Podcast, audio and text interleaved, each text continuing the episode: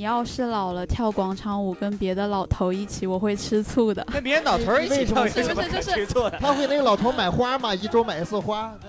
感觉他应该就会更需要休息吧。啊，我懂了，还是在暗示你搬出去。见到那个人就觉得就是他了。你知道你是知道你女朋友会听的是吧？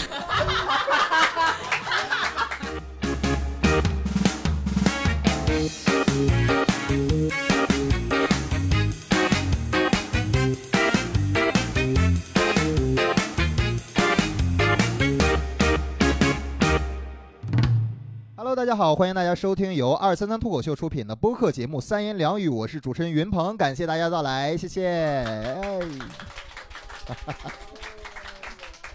你们捧场捧的有点太假了， 挺好的。本期我们同样也是邀请到了我们三位嘉宾，让我们他们呃依次介绍一下自己吧。大家好，我是卡卡。哎耶、 你介绍一下更多的内容我。是对对，我是现在是一个全职脱口秀演员，然后希望大家会喜欢。挺好的，挺好的。先让大脸再介绍一 啊下。啊哈喽，大家好，我叫大脸，然后大脸就是脸很大的大我脸。每次听到他那个艺名的时候，都会想到我自己，你知道吗？ 我的脸比他脸明显大很多啊。我们第三位嘉宾呢，是我们这次隆重邀请到了一个我们的时尚博主，一个拥有好多好多粉丝。啊介绍一下自己吧。大家好，我是大亲，然后我现在是一个全职的时尚博主，嗯，说到时尚，我觉得我应该算是翘楚那种，你算了吧，你今天你这个搭配让我看就就感觉非常的这已经是我的极限了已。经是极限了，是吧？这是我们的 小夫同学，小夫同学。我们这次录的呢，刚才也跟大家说了一下，我们正好是看到了《脱口秀大会四》啊第四季半决赛的时候，杨蒙在淘汰感言的时候去录了一个自己求婚的内容啊，在现场节目里求婚。啊其实最想感谢的就是我女朋 友嘛，所以，所以我在这里也特别想说一句，刘佩玉结婚嘛。所以我们为了蹭那个热度呢，就是 啊，准备让卡卡现场求一个婚。求婚，谁对是啊婚？ 哎呀，我们就准备聊一聊大家眼里面对于浪漫啊或者爱情到底是一个什么样的看法呀、先先跟大家确认一下我们自己的感情状况是什么样子吧。大脸是现在什么感情状况？单身，没有，那不好意思，哦单身就单身大声的说出来嘛， 我单身。挺好的。嗯，大金是什么？啊，我现在就是和男朋友大概谈了半年了，然后两个人在比较平稳的一个状态，嗯，平稳的状态就已经不是热恋期了。呃， 差不多，我说的很危险，因为我跟对象谈了也是不到半年的时间，啊嗯 挺好的。我能理解，在一起大概半年的时间的话，两个人感情还是比较稳定的，就是没有最开始那种特别特别新鲜的两个人生活的感情，但会会加深一些感情啊。卡卡是什么样的状况呢？你说呢？ 不是，就是就是单身嘛，就一直就是，卡卡我也现在很平稳。不完全是一个单身状态，他现在属于一种求偶的状态，就是啊一种、开 屏状，就是就是想要得到爱情，也在努 力对，尝谁试不想要呢？得到爱情呢啊！上升到这么高的层次上了对吗？对，是的，是的。对啊，单身的啊，我们是两个单身的朋友，两个恋爱的朋友嘛。其实就想问问大家，看了那个节目之后，我们先聊从那个求婚开始聊起嘛。觉得杨蒙在节目里面做出那个求婚，大家是什么样的看法？其实我刚看到，就是呃，就刚听说朋友说，呃，杨蒙恩在节目上公开求婚，啊我其实一开始有点不以为然的，因为我挺排斥公开求婚这个行为的。啊，嗯对我大概明白，因为那期对的，时但候我看了之后，我肃然起敬。是对那对期的时候，之前王冕和颜颜颜悦还演了一段讽哎刺对公开求婚的，对对，结果讽刺完，杨蒙人就公开求婚了。对， 呃，但其实我觉得没有，他们讽刺的不是杨蒙这种啊，对对对他讽刺是那种嗯嗯，男性、女性同时都在现场，对，然后会给女性施压，会被求婚的人施压，产生一些道德的约束啊。而且道德那的个枷其锁实那个女生她不一定会喜欢这个男生，你知道吗？就她在这个感情当中，两个人是没有那么平等的。就是男生可能很喜欢这个女生，但这个女生不一定喜欢他。就是单方面的，哎，对，单。方面的一种就是道德压就是制。我觉得我喜欢你，对对对我就要向你表达，而且要用最全世界都知道的方式表达。哎对对但是对于女生来说，可能是一种尴尬，就是非常非对常对，非常尴就尬。如果是我非常不喜欢的男生，他是这么做，我可能会杀了他，就是这种感觉，你知道吗？这么严重的程度 吗？啊，我大概明白那种感觉，就是嗯如果说你对男生没有达到那种要嗯嗯求婚的地步的感情的话，真的公开让所有的身边的朋友全都知道这个事儿，就会比较尴尬。对，是一种被道德绑架的道德感绑觉架了对，对其实我个人感觉，蒙恩做的这个没有特别说道德绑架这个事儿，因是为毕竟女方不在现场，而且录制和播出又不是同一天嘛，隔了大概有半个月、一个月的时间。等到那个女生真的看到那段的时候，已经被剧录制透了啊，是是被剧透了，就被像你这种人剧透掉 了。当时是呃，我觉得很有意思的一点，他们是八点的时候放那个正片，但是在七点三十一的时候，新浪综艺就已经在微博上发出了上热搜 求婚的那个片段，应该是节目和他们会有一些物料的对接吧。然后对接到那儿之后，他们也没看，就直接往上发了，甚至节目都没有没有把蒙恩求婚这个事儿当做一个噱头。对，是的，你正常来说，标题里边有求婚，有现场求婚，肯定会很爆啊，很热呀、但为了他这个终身大事，还是没有把把那个求婚添到标题里边儿，这是做的很好的一点。结果还是被剧透了。最让我感动的一点是，那个女生在知道她要向他求婚的那个前提下，在看那段视频的时候，还是很激动，在落泪，对，就是他们很相爱嘛，很相爱，对就是两个人感情到达了求婚的那个状程度态了了，对，状态了，才可以去做出这样的事情。你觉得你们觉得觉得两个人需要去交流要不要求婚这个事儿吗？嗯，我觉得是要的，可能不需要事无巨细的交代，但。呃，还是要可以大概的交流一下原则性的问题。 事无巨细的交代，就是那一天啊，我会在那个后边儿给你画一个什么样的 东西。就不需要聊这么细，但是可能原则性的，比如说你喜不喜欢公开的这种形式的啊，还是要问一下女方的一个意见和喜好。我觉我得就可以问一问说，哎，那个谁谁谁跟谁谁求婚了，就点一点，说你觉得怎么样，或者啊说旁敲侧击一下，哎旁敲侧击的问一下，嗯卡卡有想过自己求婚会是什么样子吗？虽然我知啊道这个问题可能对你有点 儿远了，这个、我没求，我求过人，我没求过。 我一般就是看电视里面都是会搞一些，就是这个女生没有回家之前，我提前在家布置，我就弄特别多气球，嗯，然 后你们是什么反应？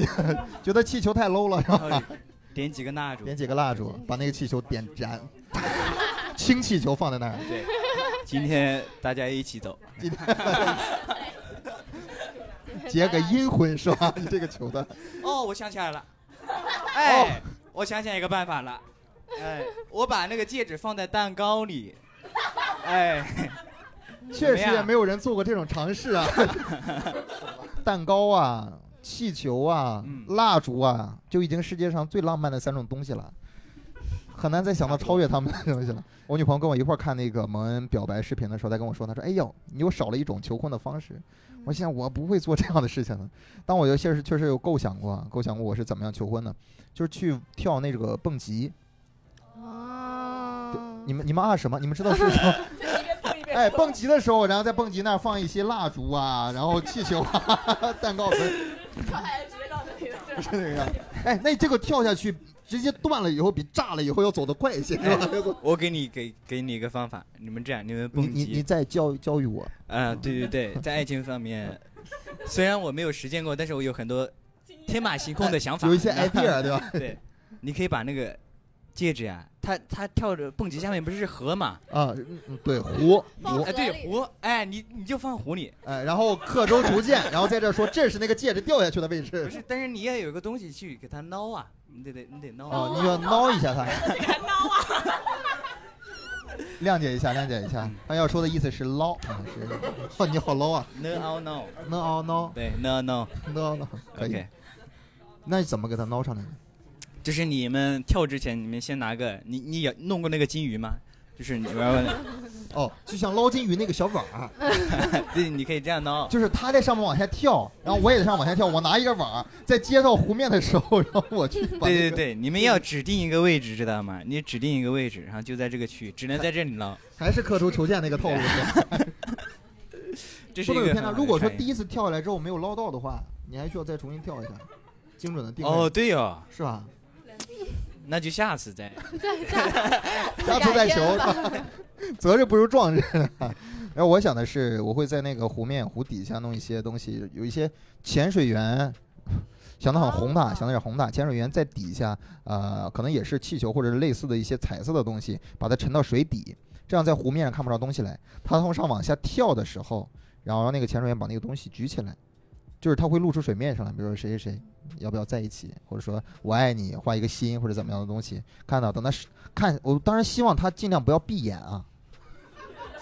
就这个最大的风险就在于他跳下去那一刻，如果他闭眼了，我所有的准备就白费了。就他上来的时候，我跟你说浪漫吗要？跟他一起跳啊！不不，要一个人跳，他跳下去，因为我恐高，所以我不会跳那个动作。他跳下去，上来之后，然后我们到一个安全的地方，我跟问他你觉得浪漫吗？然后再掏出戒指来给他。啊，那个时候他腿比较软，跑的话也跑不了太快的。 想这个事儿，这是我觉得已经在我印象中是很浪漫的一个求婚的方式了。不过在这期播客录制出来之后，我可能需要再换一种求婚的方式，因为他会听到， 他会听到突。然想到淘宝上那个文案，让女生痛哭流涕的那个礼物，胡椒我们粉就是让女生痛哭流涕的求婚，你知道吗？我真的觉得挺奇怪，就是大家好像很在意形式感的东西，就是我我会觉得。两个人真的要结婚了，难道不就是因为很爱对方？就是对方他可能就是随随便便吃一顿饭，嗯，然后很羞涩、很局促的拿出了他手里的那个给你准备好的戒指，那个时候也会很感动。我觉得，就是你如果两个人不相爱，你就算做再多，对他来说就是负担。是，嗯但是是的在相爱的情况下，还是做一些形式感的东西嘛。我之前我看过一些视频，说什么，呃，男生跟女人说，那个你生日了，我要不给你买个什么东西啊？女人说，哎呀，不用了，不用了，你就说你爱我就行了。如果这个时候男生真的只说了一句我爱你的话，那就完 蛋了。 是 吗？啊， 我没想到这是一个科普向的内容啊，是真的，女生好像会很在意形式感的东西。 我觉得还好，我觉得我对这个形式感就是我觉得它可以有，但也可以就不需要每天，但还是如果有的话，还是最好的，加分。就是这个样子，知我道。可加能代分表嘛大部分的女生那个想法吧。嗯嗯，嗯，可能吧，因为我们毕竟也不太了解，今天主要还是学习的态度，想知道一下女生到底是什么想的。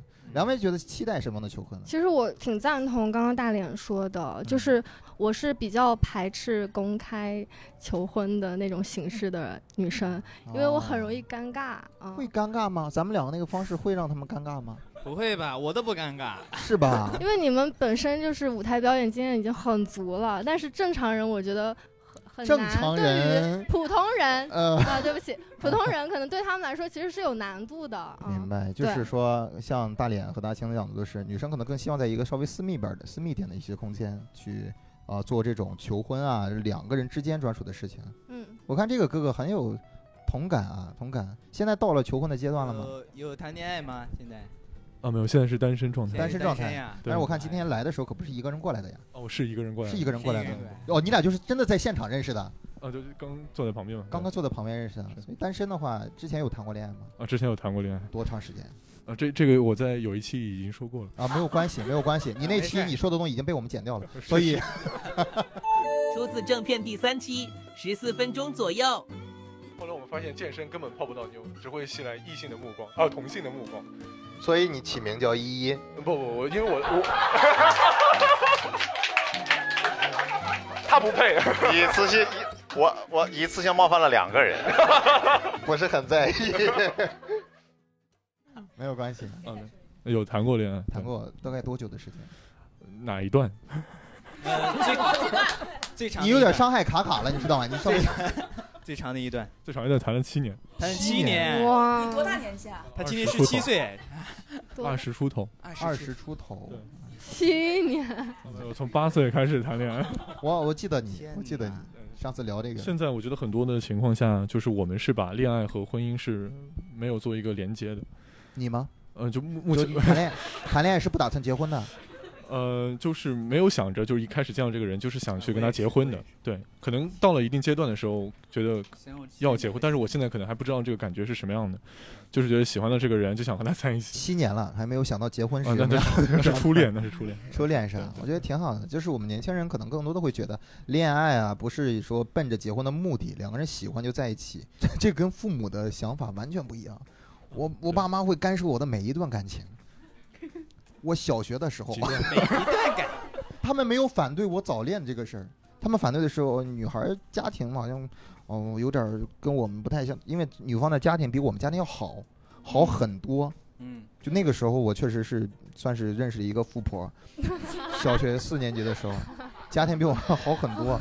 他觉得哎呦，人家家庭那么好，咱们门不当户不对的，你跟我心想我才十一岁啊，我才为什么考虑到这样的情况？ 你爸跟我爸完全相 反。我爸就说：“你一定要找一个有钱， 你你要找一个家里明亮。我个人感觉，如果说女方比我挣得多很多的话，那也太好了。哎，是是这个意思吗？ 他俩这个想法，我想法不太一样。对，因为我爸其实他他想可能是想让我完成他未完成的梦想什么之类的。因为每个人他的消费习惯是跟着自己的收入来的。就是如果说有一顿饭，他请我在一个三星级饭店吃了，那么下次我是不是还要请回他？是不是还要同样请回三星级的那个标准？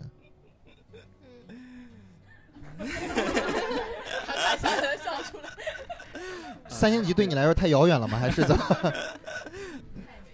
我我之前有遇到过像云鹏说的这种情情是况，我就是为了把你这段故事勾出来才讲了这样的东西。过了一个礼拜，我说，哎，你跟那女生聊怎么样啊？她说啊，昨晚我们俩吵起来了。我说你不还在追求的阶段吗？怎么就吵起来了？她说我骂她傻逼。 我我说为什么呀？为什么呀？为什么就能吵起来呀？好，接下来就是你来说吧。 为什么呀？听听第三期正片第十五分钟吧。如果说对方比自己收入低的话，低很多的话，你会有什么别的感觉吗？其实我前一段感情就正好是你说的这样哦，啊当当时男生是比我小五岁，他九九年，哦，小五岁，对哇好羡慕。他没有 收入，他没有收入，他就是大学生，他是靠父母给的生活费嘛，哦等于是，嗯、那我已经是做博主了，就经济收入还比较好，还比较五年稳定前了。是你刚刚开始做博主吗？对我已经做这行五年了，对，跟他谈恋爱的话，我已经收入比较稳定了，嗯，事业也发展的还可以吧，反正，是所不是以凡尔赛确啊实他是不是在 跟我们三个没有工作的人在这聊？我做的很稳定，现在。我现在微博的粉丝也已经达到没有四没百有，多我了。是说相对于我男朋友，当然跟整个大环境我是拖后腿的那一啊波，对，嗯，所以就是恰好就是说你属于你说的这种情况，那嗯我其实跟他相处过程中，我也能感受到这种嗯付出是不对等的，就是嗯你个人感觉自己付出的多，而他付出的会少一些。会会有这种感觉是吧，对对，因为毕竟谈恋爱谈很久了，可能刚开始不觉得，但慢慢的确实会有这种心里会有这种感觉，觉得不太平衡，嗯嗯，哦呃可以可以想象到，大连有吗？我会觉得，如果我真的特别特别厉害，他这方面不行的话，他肯定要别的方面。等等等 等，不是开黄色，不是开黄色，比如说嗯他生活中比较体贴，因为也有会有女强人的那种家庭主妇那种感觉的呃形式嘛。嗯就是如果我很厉害，他一定要比如说在别的方面对这个家庭有更多的付出，或对我们这两性关系里有有更多的付出，他才能够跟我呃相抗衡。那明白否就则我是喜欢他什么呢？嗯就是你主外他主内那种。对那种对对，感也觉是可以的。我觉得这个无所谓，但关键就是说，我觉得付出得得是不是说我在什么方面都付出了啊？我又要赚钱，又要养家，又要养你，然后你就在那儿躺着，就就就这这这这个就没有必要，你知道吗？就没有必要。呃我我的感觉还不太一样，因为我在我自己和女朋友相处过程中，我的工资会比她稍微高一些，我的收入，我觉得我付出多就是一个理所应当的事情。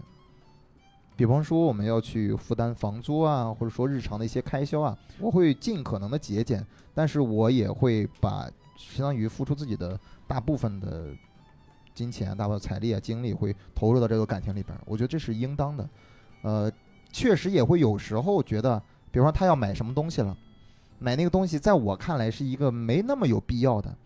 比方说一个真事儿啊，我我女朋友之前要买一个吹风机，我我个人一直在宿舍用的吹风机都是那种五十多块钱的那种宿舍用的吹风机，嗯然后我听说她要买一个三百多的，嗯，我当时脑子就嗡的一样， 我不知道是啥嗡的，我感觉那被个吹风机吹了是吧对，吹风机好像在我耳朵里边吹的那种感觉一样。我说为什么呀？他说那个是负离子的，负离子是什么呃？，我我不知道啊，嗯，我也不知道原理是什么，可以养头发。头发。天哪！我心想，我说还有这种科技，哦我也不是，首先我不是一个爱洗澡的人啊，其次，就是我知道我头发也没有那么长，可能吹头发没有那么必要。她是女孩子，我也能理解，女孩子吹头发需要她吹干需要很久的时间嘛。呃，如果说真的是普通的吹风机，可能会有一些损伤。嗯但我觉得从溢价到六七倍的情况下，就为了个负离子这样的东西，嗯，是不是有点太过分了？这也太过分了，是吧？你说的这句话我就放心了。但现在我觉得没有关系，我给他买了三百多的那个吹风机。呃，但我们是稍微有一点争执啊，有一天晚上有一些争执，就我说咱们两个人的工资加在一块儿，说实话也没有特别高。呃，如果说平时再不注重一些开销的话，我们可能攒不下什么钱，因为我对于积蓄还是很看重的。我觉得生病啊，或者说怎么样，需要很多你你最起码有积积蓄才可以去嗯去对应对一些意外的意外的风险。你可以买保险，买保险可以吗？嗯，哎，是啊我妈是卖保险的，你们那个保险有负离子吗？有没有那种？ 啊，我个人真的觉得我会付出，但有时候确实会有一些些怨言，这是付出多的人有时候避免不了的。我觉得没有理所应当的付出，从来都没有理所应当的付出。我更同意大脸那种观点。我现在我收入虽然也起来了一些，但呃是，基金也都亏掉了。我我知 道，我知道，别说。 对，呃，基金啊，不是我我的那个那个收入，对对，收入，我收入的确也呃好了好了很多。卡卡有之前有做过一些让自己女朋友感觉很感动的事情吗，嗯呃，我倒是想想到了他给我做的一些我让我感动的事 情。对很多男生可能做了一些事情不觉得，对，其实我也是想说一嗯些小事儿，就是有一天早上起来，我发现我我男朋友给我给我的猫铲屎了，我当时顿时就觉得我这个男生好棒，啊嗯，啊就真的是一些小事很就小让的你小很事感是动吧，嗯，然后也没有说刻意去做，对，啊，我觉得挺好的。大连有没有就有过一些我经历我是经常会喝多的人，就是我很爱喝酒，然后经常容易喝多。我记得我有一次跟我一个朋友喝完，然后，呃，当时他就已经走了，然后我一个人就是喝的还挺多的，有点晕，然后我就一个人坐在那个当时的一个公共厕所里头，马桶盖上，我就坐在那里，然后给他发语音，我说你在哪里呀？能不能来接我呀？然后我就开始在那儿在那边就是他说你你是不是喝多了？我说我说啊还好吧， 然后他然后他我就发了他我一个地址，然后过了一会儿我就听到他奔，就是从很远的地方奔过来，就过了很久以后，我就坐在嗯那儿晕嘛，然后听到他奔过来了，然后他就问里边有没有人，然后就进来把我带走，然后然后我们在马路上我就在那儿。不知道在干嘛，就是可能心情不太好，在那儿哭，然后他在那儿安慰我，就抱抱我，拍拍我那种。那个时候你们两个是已经确定关系了啊，吗，哎已经确定了，当然当然当已然经确定当然。关系了。对对对。他会放你一个人出去喝酒吗？对呀、对呀、怎么了？不可以吗？ 我我自从谈恋爱之后，我女朋友已经不放我一个人出去喝酒了。没什么，我们不是喝过好几次吗？ 就是因为跟你喝了呀，生日没给他卡点祝福呀。是这样啊，那行，那我们下次再去喝点儿。对，几乎不让的。我有一次感动也是是因为我喝酒，喝酒喝多了。那时候我刚刚跟他搬到一起去住，但是刚刚搬进去两天，然后出去喝酒，晚上回来我找不到了。你知道上海的老上海的老小区很绕的，嗯他们有的那个一号、四十号在一个小区的小一弄里边儿，他可能四十一号到五十号在另一弄里边儿，我就找不到了。然后那个时候手机还剩百分之五的电，还下着雨，我当时打的伞是他那把伞，啊，你把伞还没有还给 我，他把我伞偷了。拿了他那把伞，打着伞，然后给他打电话，他说你在哪儿啊？我就给他开视频，我说我在小区里呢。他说那你什么时候到？我说等等吧， 就说等等吧。那个时候是什么时候啊？天气也也比较凉，还比较凉的时候，他就在楼下穿着一个睡衣，穿着拖鞋，打开门在那儿等着我，下着雨，那个雨也刮下来，觉得基本上他也淋湿了，在那儿等着我，他怕我找不到，然后等着我，那一刻我就感觉很感动。嗯，他觉得我做的一些感动的事，也是一些小事儿。有一次他出去喝酒，为什么 都是这样的开头啊？那次我俩不知因为什么闹了一些小别扭，然后他出去喝酒和其他一些朋友，喝的也不多嘛，喝的也不多，但是他我我到家了，有演出回去到家，他没在家，我就很着急，因为从来没有遇到这样的情况，我回到家他不在家的一个情况，我就赶紧跟他打电话，我说你在哪儿啊？他说我就在旁边那个湖边儿，我当时心想我操完了，他在湖边儿啊，湖嗯，湖，湖啊是掉会会无尽的我湖对我很担心他跳下去，因为他他他稍微的有一点点双向，就是双向情感障碍很微弱的，没有特别强烈。我特别担心，因为我跟他闹了一些别扭，导致他遇到危险，我赶紧冲嗯出去跟着定位一一一直跑过去。但是我跑过去跑到那儿的时候，看到他那一下，我当我看到他的时候，我就不动了。一下给他踹进去。啊， 是吗？这是你的想法是吗？我当时就不动了，因为我看到他，我知道他安全了，我的劲儿就卸下来了，我就没有力气再跑过去了。他走过来，然后就是觉得也很感动很，浪漫啊啊，这我简就直就是日剧里面的剧那个剧情啊。 就日剧跑那种嘛。日剧跑，他我我很难拍出日剧跑那种感觉。啊，我真的觉得生活中还是需要注意一些很很细微的事情嘛，细微的事情。我们今天好像现场只有一对情侣啊，想问一下两位，两位在一起有多长时间了？好像一个月，对，啊，那应该该求婚了吧？到时间了是吧打算？啊，旁边这位我我这这我应该叫哥哥吧？就会会会对你做一些比较浪漫的事情有哪些？你能印象深刻的？就是从在一起的那个时候，就每周都会送花，在一起之后吗？对，一直持续到现在对，啊？你觉得他还会持续多久的时间呢？啊那周我就不知道了。一直开。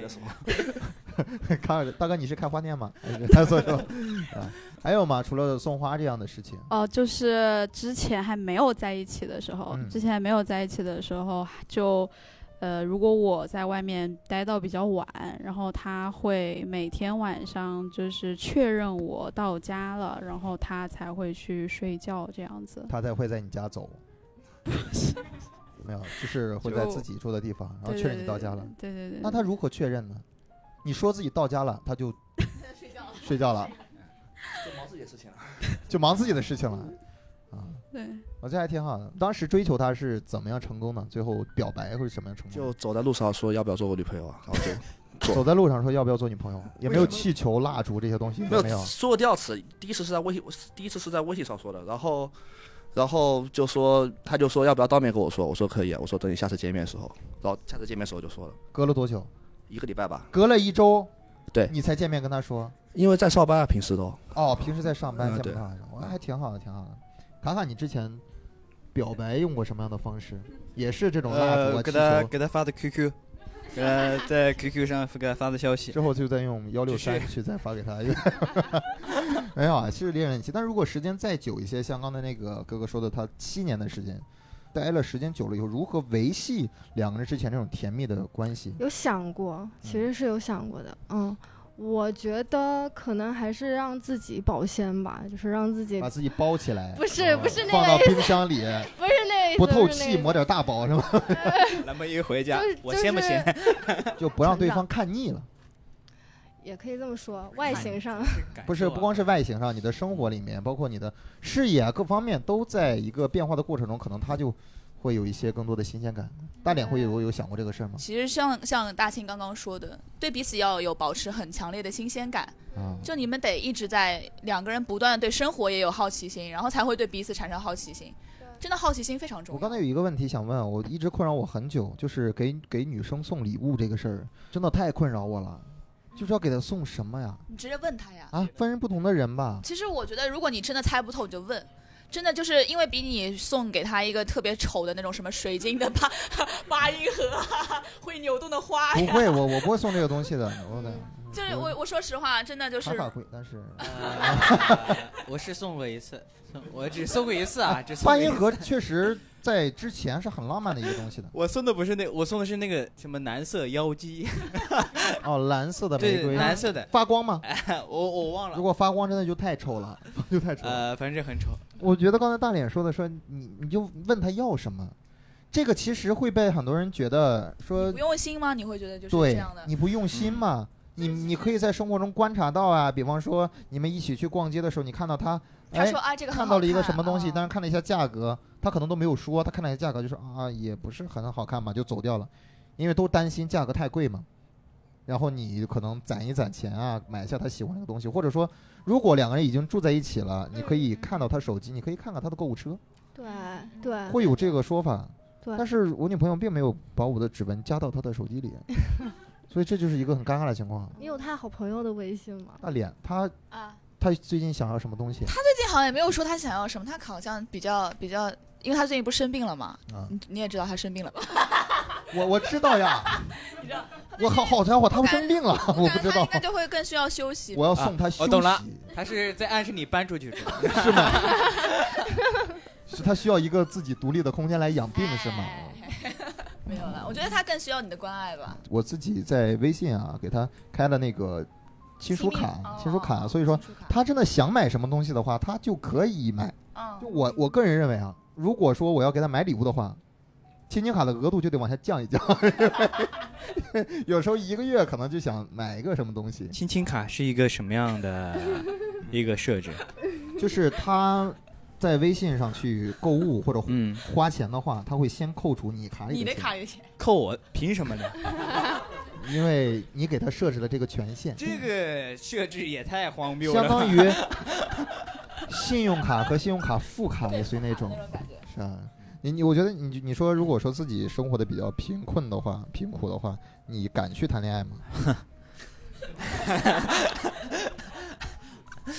对，其实男生在自己经济条件没有那么好的时候是很自卑的，去在谈恋爱的这个阶段，我觉得是这样的，是不敢尝试。我是我，反正我是这样的，但是偶尔也会，也会有那种悸动，我管他呢，谈了再说呀。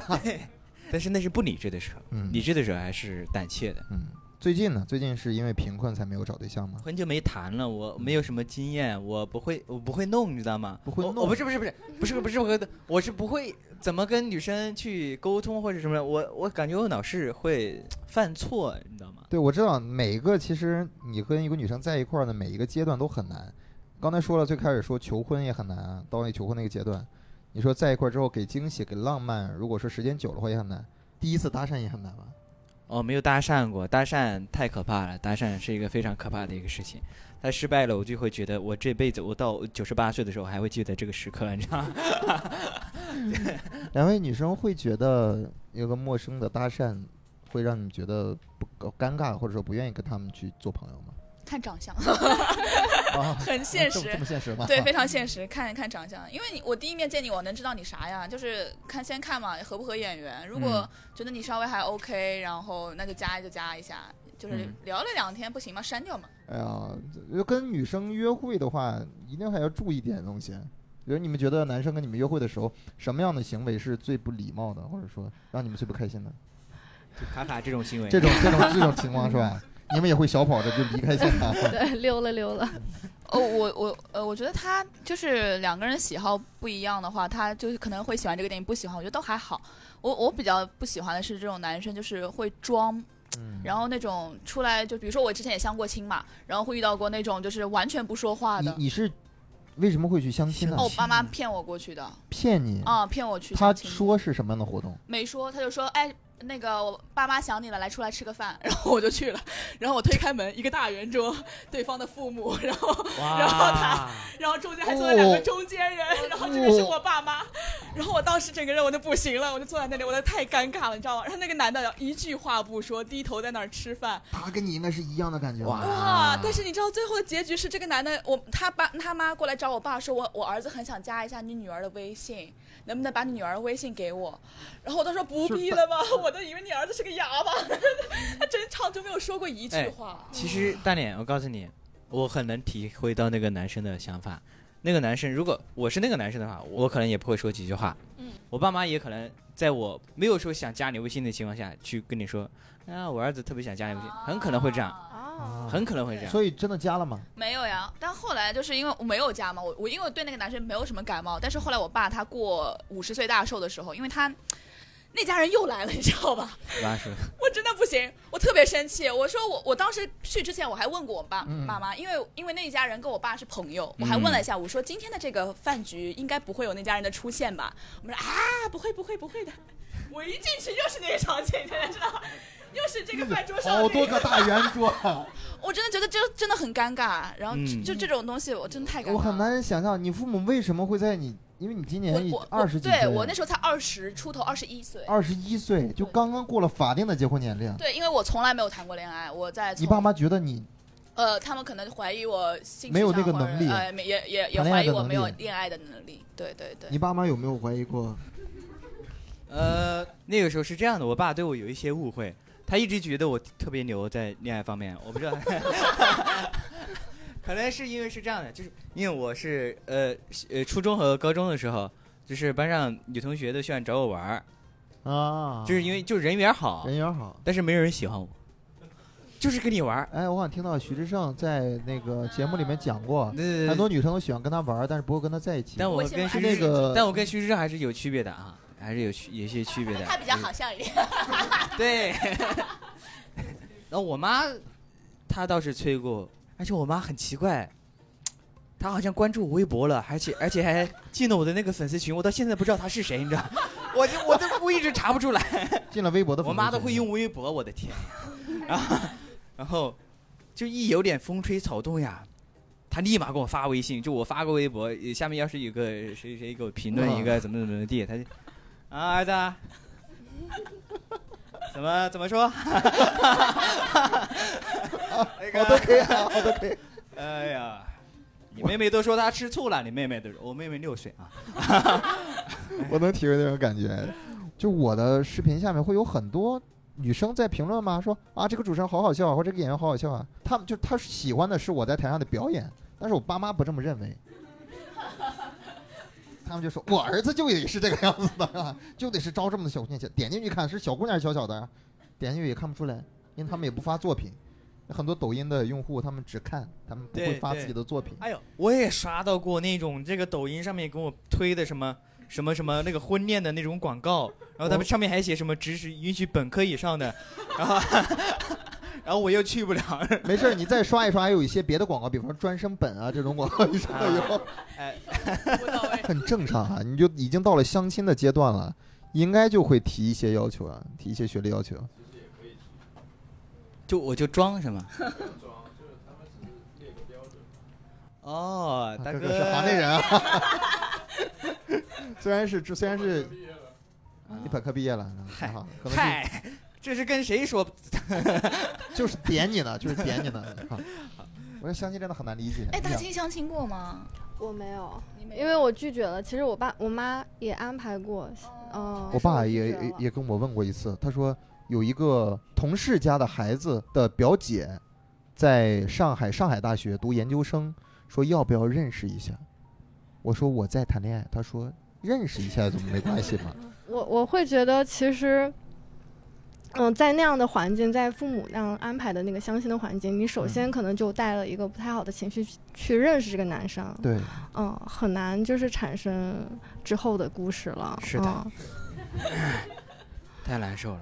对，其实那个时候可能也是叛逆吧。反正我自己对相亲这个，现在对相亲这个行为，我觉得挺好的。嗯、啊对啊，挺好的，觉得能接受是吧？能接受啊，当然能接受。是对现在的男朋友不太满意吗？不是不是，就是 没有没有没有没有没有，只是现在长大了，当时确实年纪小，会觉嗯得父母啊、呃安排你做什么就那种逆反的心理。你跟现在的伴侣会父母会有一些意见或者建议吗？会的，但我因为就是作为中间这个传达的人，我都会跟会跟我爸妈说我对象的优点啊，哦，我就爱就往死里夸 那种。嗯他们也不会信啊。如果真往死里夸的话，可以稍微摘一些小缺点说。哦，这是一个小技巧，摘一些小缺点，还是挺好。但我认为感情最归最终还是两个人的事儿嘛。对你在生活中去呃两个人互相付出、互相努力，然后营造一个浪漫的感情，我觉得那是最舒服的状态。嗯啊、可能会有一些外界的因素啊，比方说父母啊，比方说生活呀、呃，都不会去让一个本身就很坚固的感情产生问题。我是感觉挺好的。我们本期其实聊浪漫的话，基本上也也就聊聊感情这个相关的事儿嘛。呃，我们在在录制之前也也让几位嘉宾想了想自己觉得这个世界上最浪漫的一些话到底，呃，你觉得最浪漫的话是什么？我前两天正好就是在重温我一个很喜欢的一个电视剧，然后那个电视剧是一个台剧，它的名字叫《我可能不会爱你》，嗯哦我不知道大家有没有看过。哦，很应该是挺老的一个片子嗯对，了一一年的，很老了。嗯然后它里边我特别喜欢男主角，就是形容女主角的一句话，他说：“呃，你是一本值得一读再读的书。”我特嗯别喜欢这句话，我觉得就对很浪漫，对就很他打他动人。他打动你的点是在哪儿？就他们两个是，就那个情景，就是他们两个是非常就认识很多十几年的朋友，嗯两个人非常了解彼此。但是男男主角他对女主角一直是保持着就觉得他很喜欢她，很有对她有好奇心，就是那种感情的状态是特别的。 match 的，就就是很和谐，然后两个人就很很了解互相的喜好，也很了解彼此的呃厌恶的东西，嗯我然后觉得很不尊光重对方。我感觉不嗯光是了解这句话里面体现出来的，就是不光你你你了解他，但你还想继续了解对他，继续了嗯解他他还会有更多让你不知道的对东西，对对对，就是这种我感觉就让你这去种探寻。嗯对对对，我之前看过类似的这些话，就说呃，一个人是一本书，然后如果他你已经读懂了的话，你完全读透了的话，那就没有必要再读了，就把它搁置起来，争取让自己做着一个让别人看不完的书。嗯就是自己也是像你像大兴说的，说我们要变得更加的新鲜一些，每天要保证一些新鲜感，嗯要好。大兴觉得，你觉得最浪漫的一句话是什么？嗯，是我我我我个人觉得很浪漫的一句话，就是我想跟你结婚。他说什么东西啊？ 嗯，什么？他说，呃我很难看着你的脸说出这句话来，就是我想跟你结婚这句话。我觉得这句话就就是对恋人最大的褒奖了。真的很很浪漫，就是有这些个不很需要那浪些华丽的辞藻，就直直白点儿把自己的感情表达出来。我想那句话是之前应该是钱钟书说的，说我在跟你在一起之前从来没有想过结婚，我在跟你在一起之后结婚没有想过跟别人。这是我个人觉得很浪漫的一句话。嗯他说我的点就在于，他之前就呃投身事业嘛，没有想过结婚这样的事情，但是真的遇到一见误终身嘛，说见到那个人就觉得就是他了。谢嗯云鹏在这集好想表现自己，你知道你是知道你女朋友会听的是吧？ 哇，太表现了吧，谢云鹏，怎么回啊事、哎呦怎么回事、剪成一个我个人的 cut 好不好？剪成 每个人对浪漫有自己的理解嘛。我刚才大家有没有有想到？如果一句话的话，我觉得就是周恩来总理对他爱人邓颖超的那句，呃，大概的就是我这一生都是一个坚定的唯物主义者，唯有你，我希望有来生。啊就是这一句，还有哇就是好浪就是漫王小波先生和李银河他们之间的那本《爱你就像爱生命》，我觉得这个是我心中的永远的神。对，爱你就像爱生命。 五月天有一句歌词哦没看说，就是嗯，大致就是说，此刻就是最最安静的，就是帮你提着 Hello Kitty 的袋子。可以稍微解释他他触动你的点是什么因为这首歌叫做《最重要的小事啊？就是生活中一些小嗯事。此刻最重要的是，就帮你拎着 Hello Kitty 的包。》，对，对，就是他愿意去一个男生嘛，你对平提时一个个粉人出色的门提个袋 Hello 子 Kitty 会很，呃，显得很娘。但是如果跟女朋友一块儿出去的话，我愿意背你的挎你的包。对，啊，所以男朋友买包的话，可以买一些自己喜欢 的，买一些自己喜欢的，不要买一些你自己不想背出去的那种。 嗯，可以，我觉得小事也确实很触动人。我这边就是一开始想到这个比较浪漫，就是陪伴是最长情的告白。啊，呃，然后我觉得就是今天来也有一件浪漫的事情要做哦。呃，对，就是因为我和我一个比较重要的一个人，就是在这个场合认识的，然后他现在在异国他乡，然后我来录这期节目是看到这个主题是，对， 就是关于浪漫，然后我觉得就是因为我想让他在他生日的时候去听这期节目，所以我觉得现在说一句比较浪漫，就祝他生日快乐。哦有心了，有心了。他的生日是什么时间？啊，他的生日是圣诞节。什么？圣诞圣诞节节，圣诞节离这儿很远的时间吧？我们要把这期存货存着，到那个时候再放呃吗。其实也不用，其实也不用。哦，所以说他没有，并没有关注我们的播客，呃，他关注了，但是就是呃，因为他现在比较忙嘛，就估计应该也不会听啊应该目前不会，对，啊应该也不会听我不会让他听的。 呃，应该是这个样子吧？ 应该是不会。能不能设置成仅他不可见那种东 西？技术可以达这到吗，个交给你们达不到是吧？ 挺好的，陪伴是最长情告白，哈哈。因为我就一个人嗯就一直都既然在你说到这儿了，就是你们也知道，我们播客其实也很神奇嘛。大家都说我们这个，呃，也可以期待一下，他会不会算了，没有这个环节， 就是没有啊，接下我来也觉得，就他说的那个挺有道理，就是陪伴嘛。我当时想的就是说，如果有一个人跟你告白的时候说“我想与你白头偕老，相濡以沫”，就是我想陪你走到最后，就是最后牵着手的人是你，觉得那个画面应该会很美好。嗯，就是两个人一起走过一生的时间。对，然后最后牵着手，就是头发花白了，然后牵着手一起散步的那种场景也很美好。嗯我觉得这样很美好，真的很美好。两个人在老了之后，可能没办法一起牵着手散 步啊，可能是一个人推着另一个人的轮椅，因为还经常会有这样的情况产生。一般是老头儿一般是老头儿会先坐到轮椅上，然后老太太推着他 去到广场舞的地方，然后把他放在另一边儿去跳广场舞这种 这种场景啊。当然，两个人能相伴到那个时候已经是很幸福的事情了。啊嗯，我这里还是借用杨蒙恩说的话吧，就是说没有天生的好人，只有被约束的文明者。这其实我之前我男朋友的他之前也是这样类似的话跟我说过，所以呃，在这里跟我男朋友说，其实就是虽然我们俩现在异地，这也不是很远了，然后但是呃，我们还是都有彼此的小灰和小黑，就嗯这样。真好，真好。也希望下次什么时候男朋友能来上海的话，他上次其实来了，就啊，这是喝酒那个主题。哦，下次如果他来的话，也可以让他一起到我们播客上，然后现场给他放你刚才这一段话，好不好？就这样， 然后的。呃，最浪漫的话是吗？那应该是我呃我前女友对我说的吧？呃，对，先问一下，现在有现任吗？没有，没有现任，那就好，那就好。呃，她说呃，你如果愿意娶我，我多久都愿意等你。这她对我说的。那后来因为现实问题，后来就你看他说的比你说的就透彻很多对。对对，我就是这个意思，哎 我是这个意思，对对对。呃，你确实不能作弊了，说是考不上本科啊，是吧？两位有什么分享的吗？就是刚刚想到这个话题的时候，想到的一句话就是：“你要是老了跳广场舞，跟别的老头一起，我会吃醋的。 跟别的老头儿一起，他跟别的老头儿一块儿跳，跟别的老头儿一起跳有什么可吃醋的？他会那个老头买花吗？一周买一次花啊、”就男生说的，就男生说的对对对。快，现在跟他说这句话， 就是、啊，这是您说的，是吧？挺好的，啊，挺好的。我们基本上就分享到这里啊。今天聊这个浪漫的主题，希望大家都能够遇到自己美满的爱情。希望已经有爱情的朋友呢，可以长长久久，像大家说的相濡以沫啊，或者说是白头偕老啊。不管有没有说轮椅啊、广场舞这个东西，两个人能够待到最后，能够共度生命中大多数的时间，都是一个很幸福的事情。希望大家都可以收获到幸福。本期播客到这里就结束了。想要参与我们线下的录制，加入听友群，可以搜索微信公众号“二三三脱口秀”，回复“三言两语”即可参加。感谢大家的收听，也感谢我们来到现场的观众朋友们，谢谢大家，我们下期再见，拜拜。